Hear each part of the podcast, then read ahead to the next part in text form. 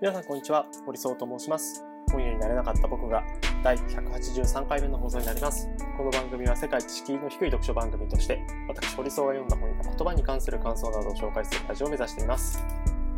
えーと実に2週間もちょっと間が空いてし空いてしまいました。ちょっとですねあのー、このポッドキャストでも宣言した通り映画のウェブサイト、新しいサイトを、会社でリリースするにあたって、まあ、いろいろこう準備とか、えー、バタバタしていたりとか、まあ、時間が全くなかったかっていうとそんなことはないんですけど、結構その、やっぱり一つのものに、をこう考えていると、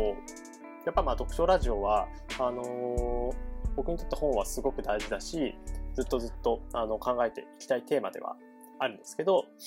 えー、やっぱ、まあ、片、まあ、片手間というか、まあ、読書ってそんなにその、一日のうちの、えー、大半を占めるものではないにせよ、やっぱりこうどういうものを、えー、どんなふうにこう届けたいか、ことはやっぱりある程度のその自分の、えー、時間をこうしっかり費やしてこう考えていく必要がある中で、こう、こう混戦してしまうというか、いろいろこう考えることがたくさんある中で、ちょっとこう許容量を、えー、超えつつあったタイミングで、えー、まあ2週間ぐらいちょっとお休みをしていたというような感じになります。まあこれはお休みしてたっていうか、結果的にお休みになってしまったっていうのが、まあ正直なところなんですけど、えー、まあ、そのまだまだ、あの、落ち着いてはいないんですけど、えっ、ー、と、ちょっとですね、あの、面白い、えー、企画というか、本当全く別のものをご紹介しようと、ここ数日思ってたんですけど、えー、急遽、えー、こんな企画をちょっとやってみたいなと思って、えー、配信したいなと思った次第でございます。で、えっと、まあ、今回企画会なんです。えー、言ってみれば。えー、全3回でお届けしたいなと思ってるんですけど、何をお届けしたいかっていうと、ネットフリックスの韓国ドラマ、ペーパーハウスコリア、統一通貨を奪え、かける、チュクディです。人はなぜ戦争を選ぶのか。これを、まあ、掛け算するというか、えー、それぞれ、まあ、全く違う話なんですけどね、えっ、と、ペーパーハウスコリアっていうのは、あの、もともとその、スペインペーパーハウスという、まあ、フィクションで、えっ、と、このペーパーハウスコリアは、2025年で、えっ、と、まあ、コリアが、えー、北朝鮮と大韓民国2つ分かれてますけど、それがこう南北統一をこう図っていく中で、まあ、いろいろこうハレーションが起こりそうだよねと。で、その、まあ、統一ということでこう向かっていくんだけど、えー、そのハレーションの合間をこう利用して、え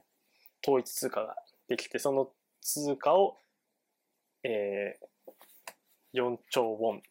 日本円にして4000億円ぐらいを、えー、奪ってしまおうみたいな、まあそういう、えー、計画を考えた人たちの、まあ強盗側主に強盗側の視点のドラマです。プラス、チュクディデス。人はなぜ戦争を選ぶのか。ュディデスっていう人は、僕もあの、本当世界史で習ったレベルなんですが、あの、紀元前460年頃から紀元前400年頃、古代ギリシャの代表的歴史家の一人ということで、えー、ペロポネソ、ペロポネソス戦争を扱った歴史書戦士というものを著書、著者。なので、2025年をまあ舞台にした韓国ドラマと、まあ、紀元前400年代ぐらいの、えー、戦争をテーマにした話って、まあ、一見すると何のこう掃除もないような感じだったんですけど、まあちょっとこれから話していきますが、僕はなんか、かなりこう関連というか、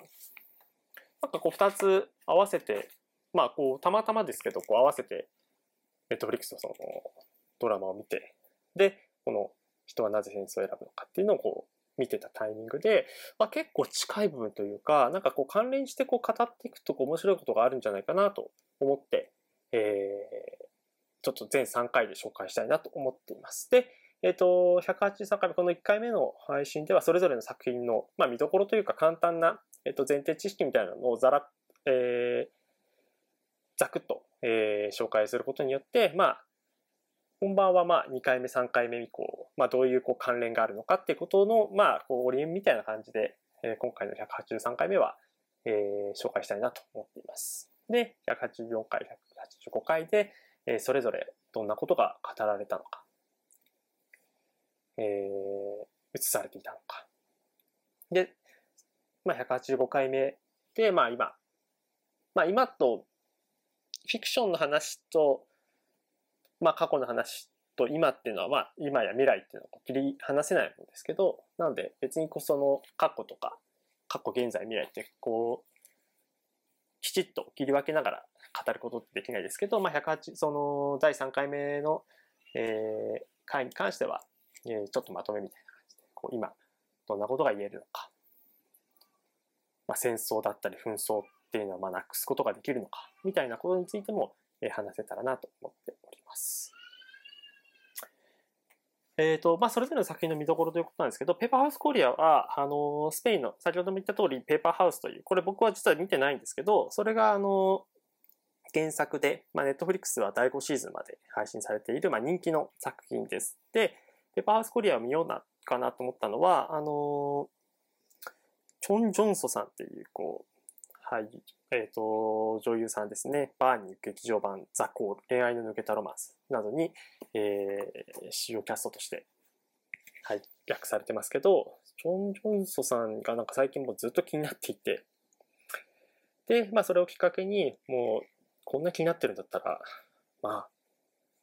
テレビドラマでだいたい6話だから、えー、60分から70分 ?6、7時間ぐらいのまあ、ちょっと頑張ってみようみたいな、な感じでこう、見たわけなんですけど、えっ、ー、と、他にこう主人公は、えー、主要キャストとしてユジデさんという、えー、オールドボーイ、サバハというような作品に出てた方。まあ、やっぱりこう主要なキャスト、えー、にはそういう力のある役者さんが配置されてるなという感じなんですけど、あの、2022年6月24日金曜日から1から6話まで配信されたと。で、僕、これなんか、てっきり、本当6話ま、6話最後まで見たタイミングで、タイミングまで、まあ、ちゃんと調べてなかったのが悪いんですけど、6話完結のつもりで見てたんですよね。なので、てっきりこの、なこの感じの流れのまま終わるのかなと思ったら、6話最後でなんか、波乱の予感がして、あれ？エンディングが始まっちゃったぞと思って調べてみたら、えー、この2022年6月24日のタイミングは6話まで配信して、残り後半は2022年の後半に また配信されるってことで、まあ確かペーパーハウスは第5シーズンまであるから、本当にこの2第全22話で、えー、終わるのかっていう、まあ終わりそうな感じはしてたんですけどね。まあ終わり、うん、こう駆け抜けていくのかなと思ったんですけど。まあどこまでこう続くのか。まあそれがこうネットフリックスというかこうテレビシリーズのまあ面白いところでもあるんですけど。まあそんな感じで今6話まで配信されているのでぜひあの興味がある方見てもらえたらなと思っていますが、まあ話の流れとしてはまあ南北統一が進むコリアで、えっと、統一造幣局というもの、まあお金を印刷するところですよね、ができて、で、そこのお金を、そこにはまあお金が当然あるし、えっ、と、お金を印刷することができる。なので、銀行とかだと、まあ、現金って限られているが、犯罪をするんだったらそういうこう強盗をするんだったら、えーまあ、銀行でこう奪うよりも造幣局で奪ってもう本当にでかい金額奪うとそれはただ犯罪者じゃなくてこうヒーローになることもあるみたいな、まあ、そういう現時点のこの6話の段階でなぜこの主人公こういうジテさんが演じるこう教授という人たちが、まあ、そういう計画をしたのかってこう全容まではしっかり出てないんですが、まあそういう、えー、まあ莫大な金額で、それをこう分け前をこう、えー、9人か、全員9人で、えー、分けていこうみたいな感じでこう集まった9人が、えー、ドイツの人に入って、結構人質がいるんですよね。これが全部まあ計画通りではあるんです多分教授の。そこにだ当日誰がいて、どういう人物がいてって計画、もう本当すべて警察の内部組織も含めて多分こういう人がリーダー長やるだろうみたいなことも踏まえて、えー、計画を立てている。えー、教授で、この犯罪はまあ誰も殺さない、傷つけないってことを慎重にするという。人質でこれ犯罪なんだけど、まあ、極めて、まあ、自分たちの言うことをこう聞いていれば、あの、ちゃんと逃げられますよ。逃げられるというか、こう、無傷で解放されますよっていうことを、まあ、こう伝えて、まあ、それがこう、だんだんだんだんそうもいかなくなったみたいな感じのものがありつつ、こうドラマが繰り広げられるという。で、えー、強盗、さっき言ったその9人の強盗たちと、あとは警察組織。これはまあ北出身の人たち、南出身の人たちという感じで、こうそこも対立関係ちょっとあったりするんですけど、あとはその警察のその交渉チーム長というのを務めているソン・ウジンという女性警察官とその家族の物語。あとは政治。で、人質たちも、まあ、あの造幣局の特徴と、えー、そこのスタッフが、まあ、不倫関係にあったりとか、まあそういう、それぞれのいくつかの立場のそれぞれのドラマがこう工作しながら同時並行で進むというこう面白さってすごくあって、で、あの、奥田秀明さんの紛争解決って何だろうって本に、紛争、まあ人間の生活に偏在しているものですよと。で、まあ紛争解決、紛争管理みたいなものはどのようにこううまく紛争と付き合っていくかをまあ考えるものですという、なんかそれを今年の、えー、春頃にこう読んだ時に、あなんかそこで起こっていることって、もうその人質が、あの、反抗してみたいなこととか、あるいは強盗もこう、一枚岩、こう、突発的なアクシデントがあったりすると、まあ意見が割れたりして、まあちょっとしたこう紛争みたいなことが起こってしまったけど、それをこういかに、まあ、なだめていくかというか、えー、あるいはこうなだめられないのか、みたいなことはなんかこう紛争という観点で見るとこう面白いし、で、さらにそれがまあ人はなぜ戦争を選ぶのかっていう本と掛け合わせた、えー、理由でもあるんですけど、えー、まあ戦争がなんで起こるのか、なんで、えー、最初はその教授の目論見としては友好的な関係、人質と友好的な関係を使って、えー、計画通りことを進めていければ、人質はちゃんと解放されますよと。で、えー、自分たちもちゃんとお金を得られるけれども、まあ、それをこううまく信じられない人質たちは、えー、ちょっとこう、ちょっとしたこう反乱を起こしたりとか。で、内部がこうカオスになって、えー、で、強盗同士もお互いをこう信じられなくなってとか。まあそういう、まあ、紛争、あるいはこう戦争あるあるなのかもしれないです。そういうことがこう起こってしまうということを、なんかこう考え、なんかこう見ながら、あ何が、じゃあこの組織を統一するものなんだこうミッションなのか、それとも、えー、ベルリンという、まあその強盗の中のこう首謀者のうちの一人のベルリンという人物が、えー、人々を支配する、まあちょっとしたこう恐怖を植え付けることが大事だみたいなことを言っていたりとか、まあそれ、それなのか。こう現実的に考えるとそれなのかなとか、そういったこう、ややこう理想を求めて有効的にやっていくっていうことで、あの、いい雰囲気を作っていくことが大事だ。まあそういういろんな考えもあるし、そういうなんか、うん、いろいろな観点からこう眺めていくと、組織論としてもこう面白いなぁなんていうことを思ったりするような、まあ、まあ、単純にやっぱりこう話の流れとか、さっき言った通り、いくつかの立場、これ強盗だけのこう視点だけだったら、あの、単線的にしか進まないのが、もういくつものこう視点がこう入り混ざっているので、で、それがこの6話の中で全部こう、当然ながらこう回収していないものがあって、例えば警察官のこう交渉チーム長の孫宇人は、まあ家族がいて、ちょっとこう地方というか、あの、地方少女を見られるお母さんがいて、で、かつ、その元夫は政治家で、まあ、それなりにこう世論にこう支持されている人で、で、この関係で、その二人の間でこう親権をこう巡って争いが起こっていたりとか、で、この二人のその関係とかってどうなっていくのかとか、いろいろなこうドラマが、まあ、考えてみればこれ全部6話全てで完結するわけは今日になって今思えば思うんですけど、まあ残りの後半、まあ2020年後半にまた配信される予定とのことですけど、まあ楽しみだなという。まあぜひぜひ、あの、サスペンスとか、えっ、ー、と、まあ単純にエンターテインメントとして、なんかこう、刺激のある話が見たいなっていう方はおすすめですね。で、もう一つの人はなぜ戦争を選ぶのか。これもちょっと重複するんですが、あの、出版社は文教社さんですね。えー、2022年7月の14日に発売された本です。で、これはまあ、やっぱりあの、帯にも書かれてるんですけど、まあ、ロシアのウクライナ侵攻だったりとか、米中対立とか、まあ、日本の安全保障とか、まあ、そういうことが、やっぱりここ1年、半年ぐらいか、の間で、もう、まあ、こういう問題に関心あった方は多分もちろんいたとは思うんですけど、特にやっぱりロシアのウクライナ戦争とか、まあ、あとは、あまりこう報道されてなかったりしますけど、こうミャンマーの国軍による、えー、民間人を虐殺するみたいな事件とかも含めて、いろいろその戦争とか国内紛争みたいなことって起こるよねと。で、それで、まあ自分たちの生活は大丈夫だろうかっていうふうに悩んだり、不安に思う方も増えているのではという中で、えー、さっき言った紀元前400年代に、あの、生きていた歴史家。まあもともとこう、軍にもこう勤めてたことがあって、で、失敗して、あの、えー、役をこうやられてしまったからこそ、こう戦士というものが書けたというふうに書かれているんですが、あの、チュキュティ、チュキュティです。によるもので、えー、それを、あの現代の、えー、ブラウン大学准教授のジョハンナ・ハニックさんという方が、えー、まあ、編集というか、えー、案で、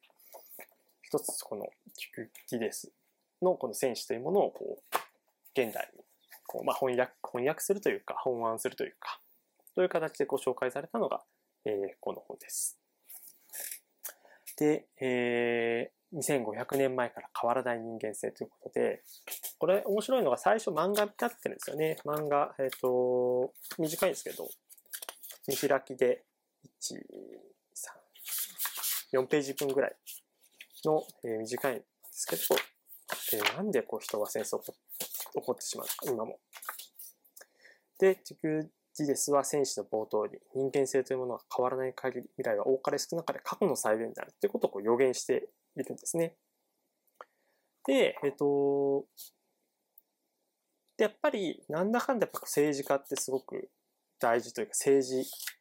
経済とかってもいろいろあって、まあこう、経済活動というか、こうこう、サラリーマンで働いてきて、こう政治はまあ見てるようでこう見てないというか、自分たちの仕事にこう、邁進していたわけなんですけど、やっぱり政治がこう、世の中に起こすインパクトってでかい。で、やっぱこう、まあ、政治家で自分たちがこう、間接的にこう選ぶんですけど、まあ政治家がなぜ戦争に向かおうとするのか。で、我々がなんでこう戦争に向かうことを許容していくのか。で、戦史に書かれている、その為政者の演説と、まあ現代の政治家がまあいろいろこう答弁してたりすることとかの、まあ、ある意味こう無理やりこじつけている部分もあるんですけど、僕はなんかやっぱこう現在との掃除というか、やっぱ似てるところもすごく多いし、まあ多いからこそ危機感を感じることってすごく、まあ特にあの、元首相で亡くなられた安倍さんとかがこう発言されてることとか、まあ保守、呼ばれているこう、自民党政治家のこう発言、えー、割とこう、隣国に対して、えー、嫌悪感というか、うん、危機感をこう過剰にこう、煽っているようなこう姿とかは、まさにこの、人はなぜ戦争を選ぶのか。で、まあ一つ、まあ紹介すると、えっ、ー、と、まあアテネとペル、えっ、ー、と、スパルタが対立するにあたって、まあどっちも戦争の正当性で仕掛けたのは相手だよねっていうことを言ったりするんですよね。で、まあ、日本もその